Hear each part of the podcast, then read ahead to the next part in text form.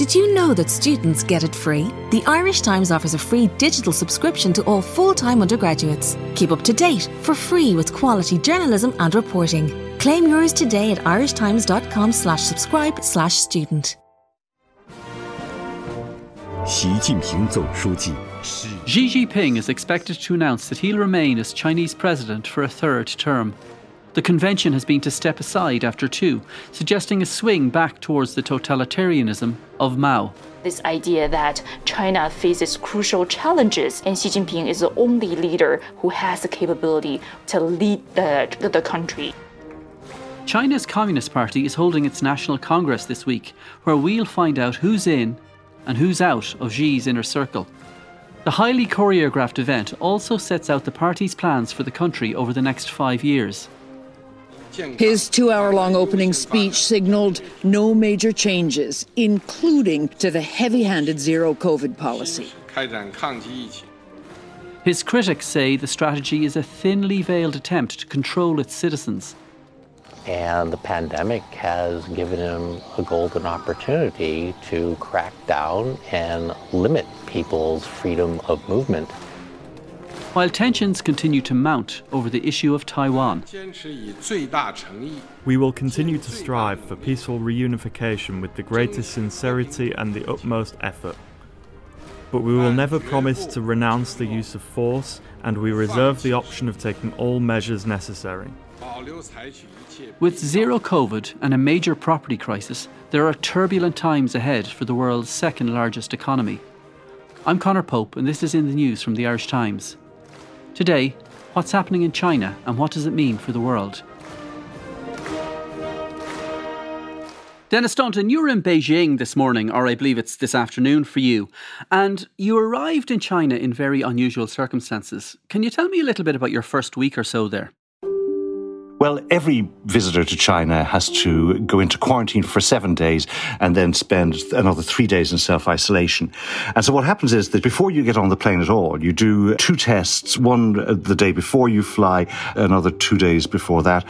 And so I took those in Dublin, went to Frankfurt, and then at Frankfurt Airport, two more tests while uh, in transit and then get the flight to Beijing. And when the plane arrives, uh, all these people in hazmat suits are waiting outside. You go, you get tested once again, and then you go in uh, you're taken in a bus to a hotel. And in my case, it was the Holiday Inn Beijing Airport zone, which is quite far from Beijing Airport, actually. Anyway, uh, so there we were. And you go to your room and you don't leave that room for an entire week and they have various little sort of tannoy announcements saying, don't open the door. You'll get a message saying, your meal is going to arrive, and then you can open the door, you see. And so the meals arrive three times a day, left outside your door, and then you go and you grab them. And then the only other piece of human contact you get during the day is that every day they come and they test you. They leave a thermometer there, and you take your temperature twice a day, and somebody calls you uh, twice a day to say, What's your temperature? And then you tell them your temperature, and then they say, Is everything all right? And you say, Yeah. That's more or less what happens. So they're clearly not messing around when it comes to keeping COVID out of China. No, it's a it's a very strict zero COVID policy, and the testing system here is everybody's got to be tested every three days. And what happens is that you've got an app on your phone, and you go to a testing centre, the little kind of porta cabins on every other street corner, and you queue up, and you go to one window and you uh, verify your identity, and then you go around to another window and they just uh, swab your throat and off you go. And a few hours later, that test result appears on your phone. And anytime you want to go into any building, like just now, for example, I was in a public building. I had to show my uh, th- to scan the phone, scan this uh, this app to go in to show you'd been tested negative within the last three days. Then on the way back, I went into the shopping centre next door. You scan it to go into the shopping centre. Then I went to get a cup of coffee, and you scan it going into the coffee shop. Then I went into a shop to buy something, scan it going in there, and then I came back in here to this building and scan it again. So every single place you go, you have to uh, scan this code, and uh, and so you, you really have to just make sure that you remember that three days is up, and uh, you know, and and go and get yourself refreshed. That seems extraordinary, and particularly when you consider that there's 1.4 billion people from China. Are the same rules applied to everybody in the country? Yes, uh, absolutely everybody. The idea is that they should be able to uh, to spot any infection and any kind of an outbreak within hours.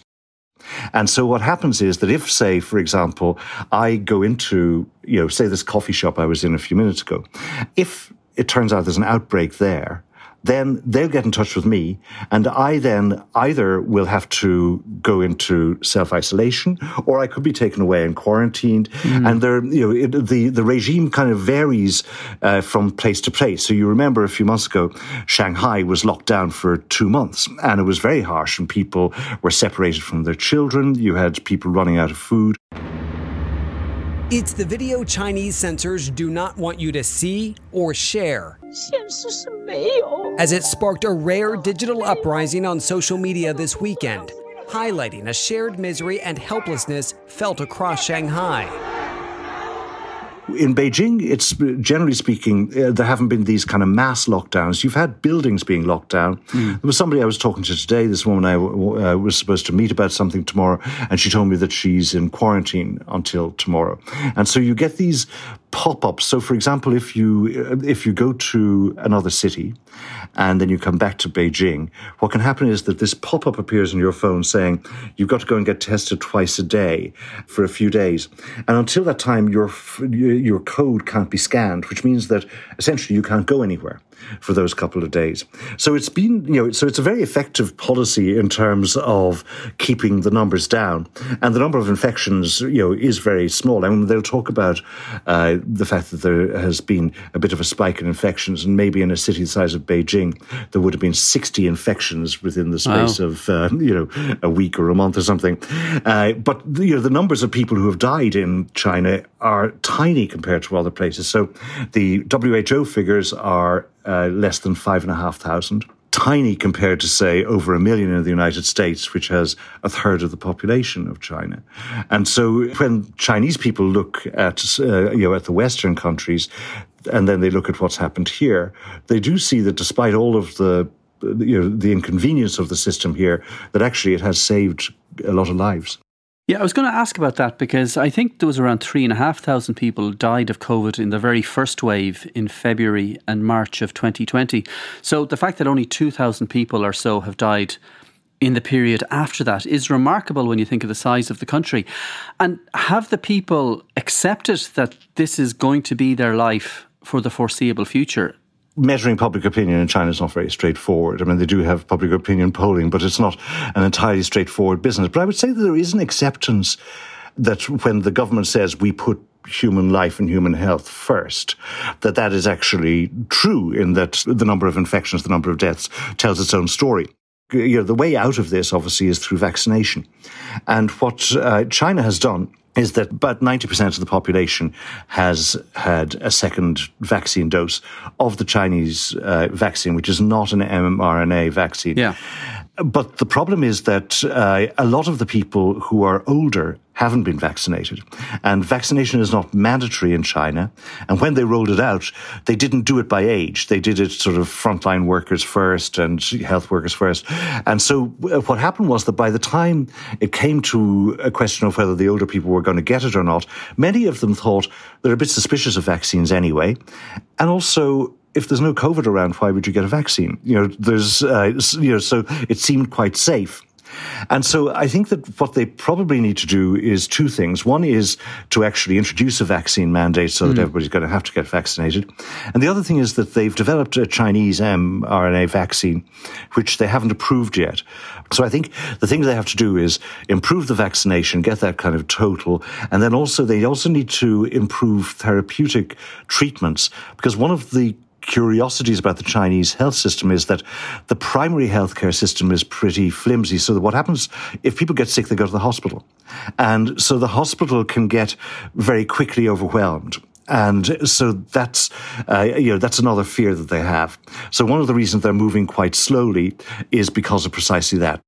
And now the whole notion of zero COVID was one of the key policies of China's General Secretary Xi Jinping. Do you think it's been a success It certainly seems to have been when it comes to the pure numbers. It's been a success where human health is concerned, but it's had a huge cost. I mean, it, first of all, this testing system I was describing is incredibly expensive because there's not just the cost of the tests, there's the cost of all the people to administer the entire system. And this is funded by the local authorities, uh, many of which are strapped for cash for other reasons anyway. So it's very costly. The fact that it has affected some supply chains, not you know, too badly, but still it has affected things. So it's had a dampening effect on the economy.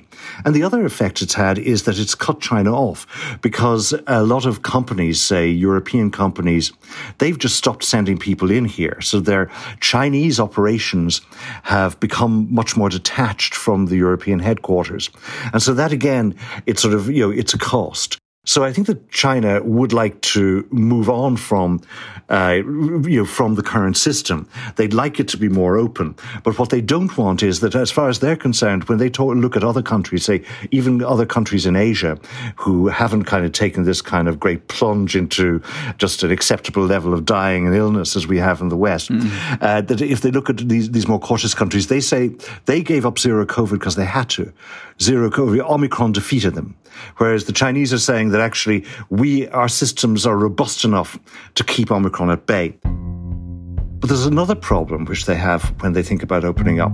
And that's to do with the success of their zero COVID policy. Hardly anybody has been exposed to COVID, which means that the natural immunity is very low. Mm. And so the only immunity there is is vaccine immunity, and that kind of uh, you know wears off after a while. So that I think that when they look at how they're going to get out of this. It's a huge challenge. And I think that what we heard from Xi Jinping on Sunday when he gave his speech to the 20th National Congress of the Communist Party of China was that they're going to take a very cautious approach to getting out of it.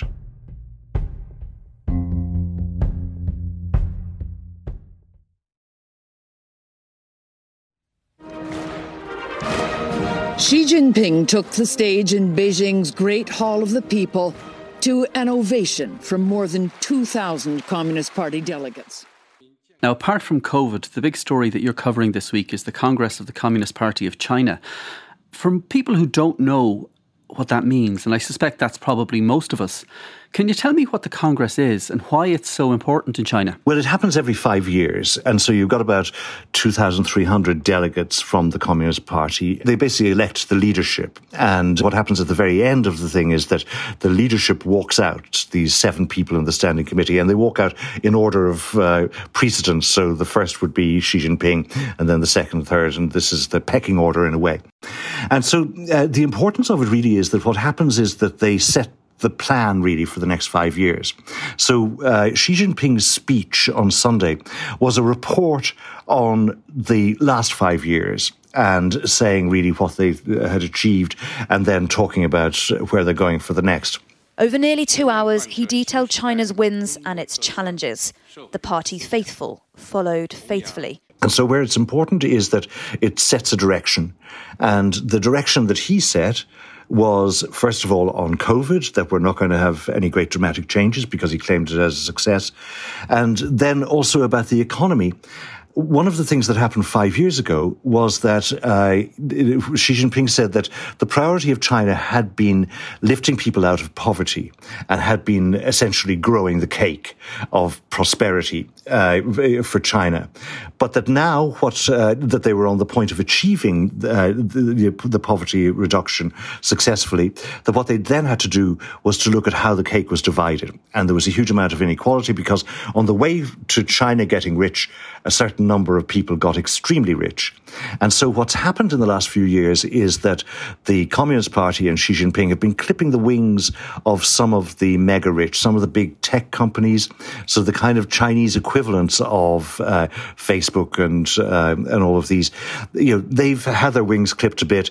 You've also seen things, uh, for example, they banned private tuition for kids because there's you know the Chinese equivalent of the leaving cert is uh, you know it's basically mm. to get into college and it's highly competitive and what was happening was that better off parents were spending a fortune on private tuition for their kids giving them a head start and then people in the middle just felt that their kids weren't getting a, a, decent chance. So, in response to this, the government banned private tuition. And of course, when they do these things, uh, being um, a centralized and uh, authoritarian state, they can do it uh, pretty effectively.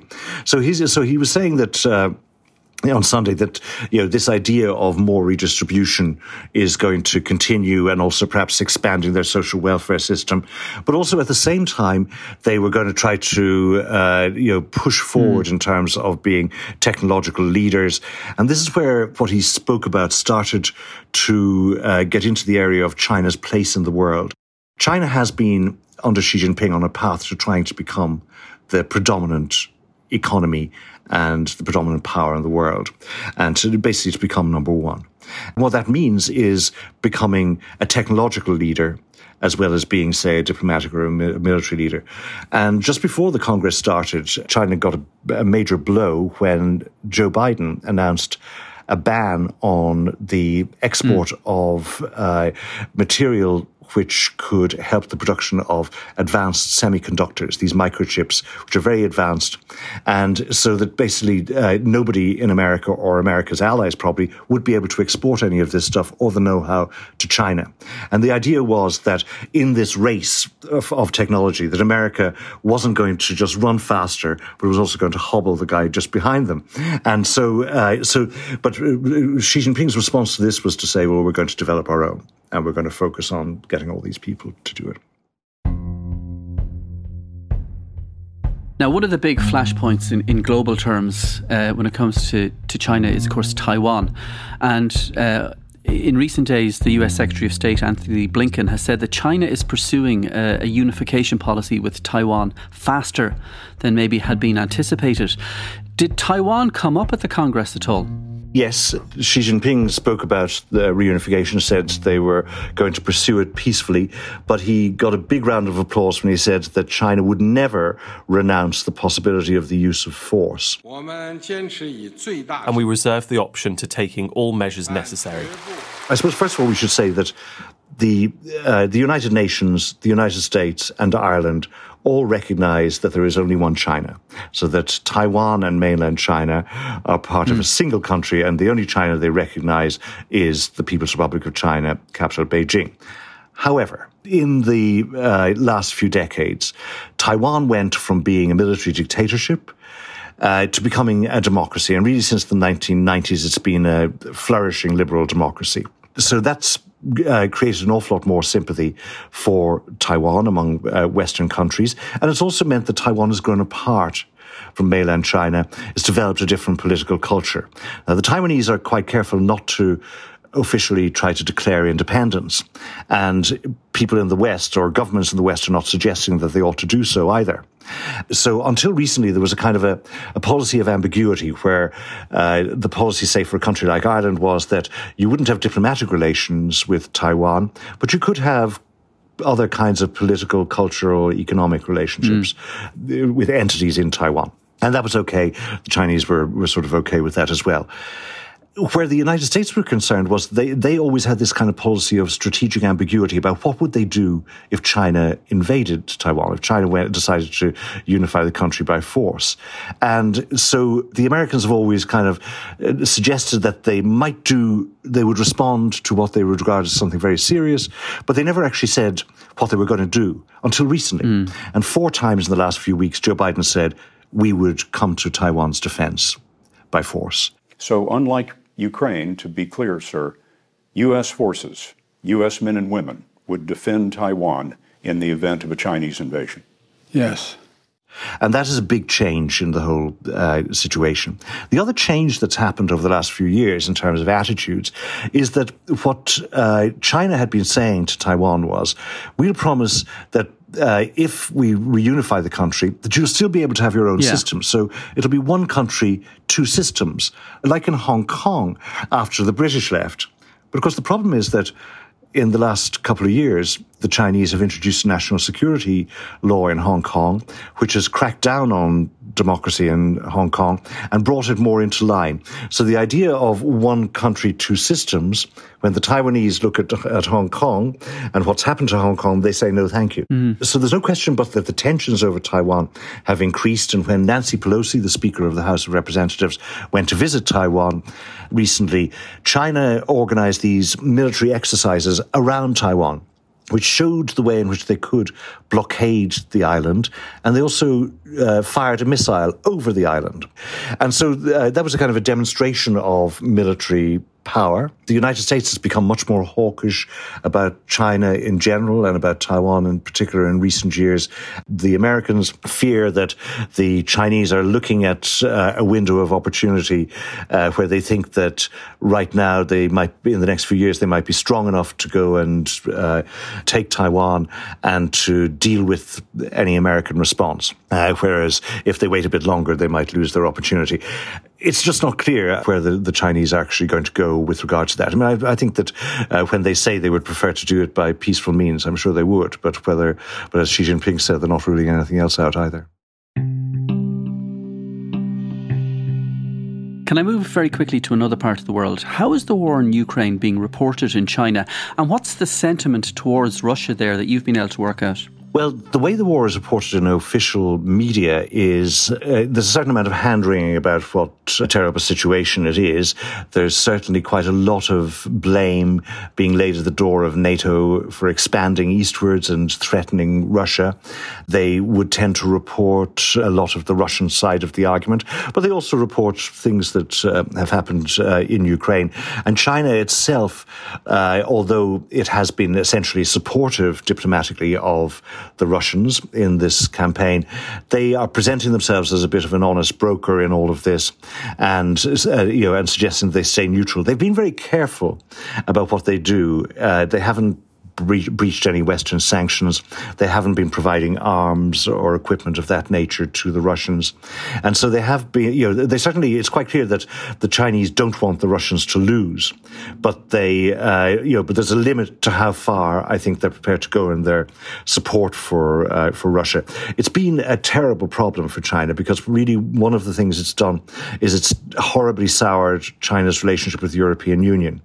And when there was a summit some months ago uh, between the European Union and China, the European side felt that the Chinese just didn't grasp how existential the the Ukrainian situation was for Europeans. Mm. That this wasn't just some kind of a foreign policy issue.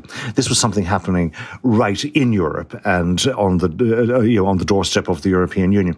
And the Chinese didn't uh, they thought grasp all of that. So I think that the, you know China has found itself in diplomatic difficulties. Its support for Russia has uh, been costly for China, and I think that they would certainly like to see the uh, see that uh, conflict resolved, but not in such a way that completely humiliates uh, or defeats Russia, because the last thing they want is uh, Putin to go and some new leader in Russia to bring Russia into the orbit of the West. Xi Jinping is solidifying his position as the supreme leader in China.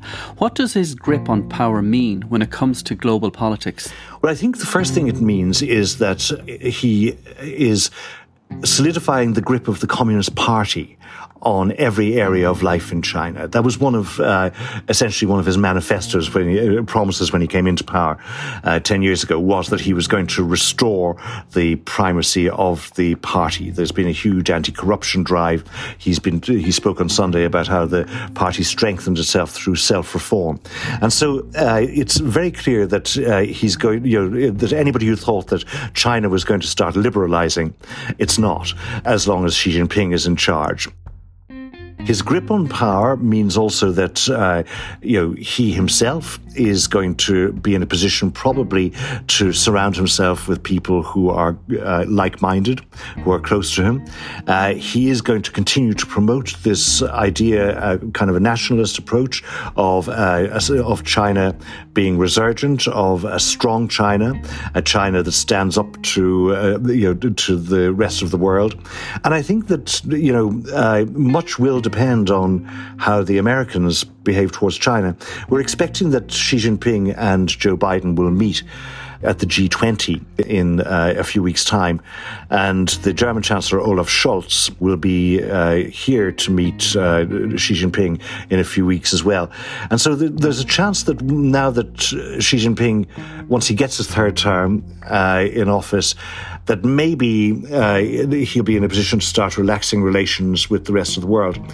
His problem, I think, is that it doesn't look like America wants to relax in terms of its approach to China, and uh, and Xi Jinping certainly is not going to roll over where they're concerned. That's it for today. This episode of In the News was produced by Suzanne Brennan and Nadine Finnegan. We'll be back on Friday.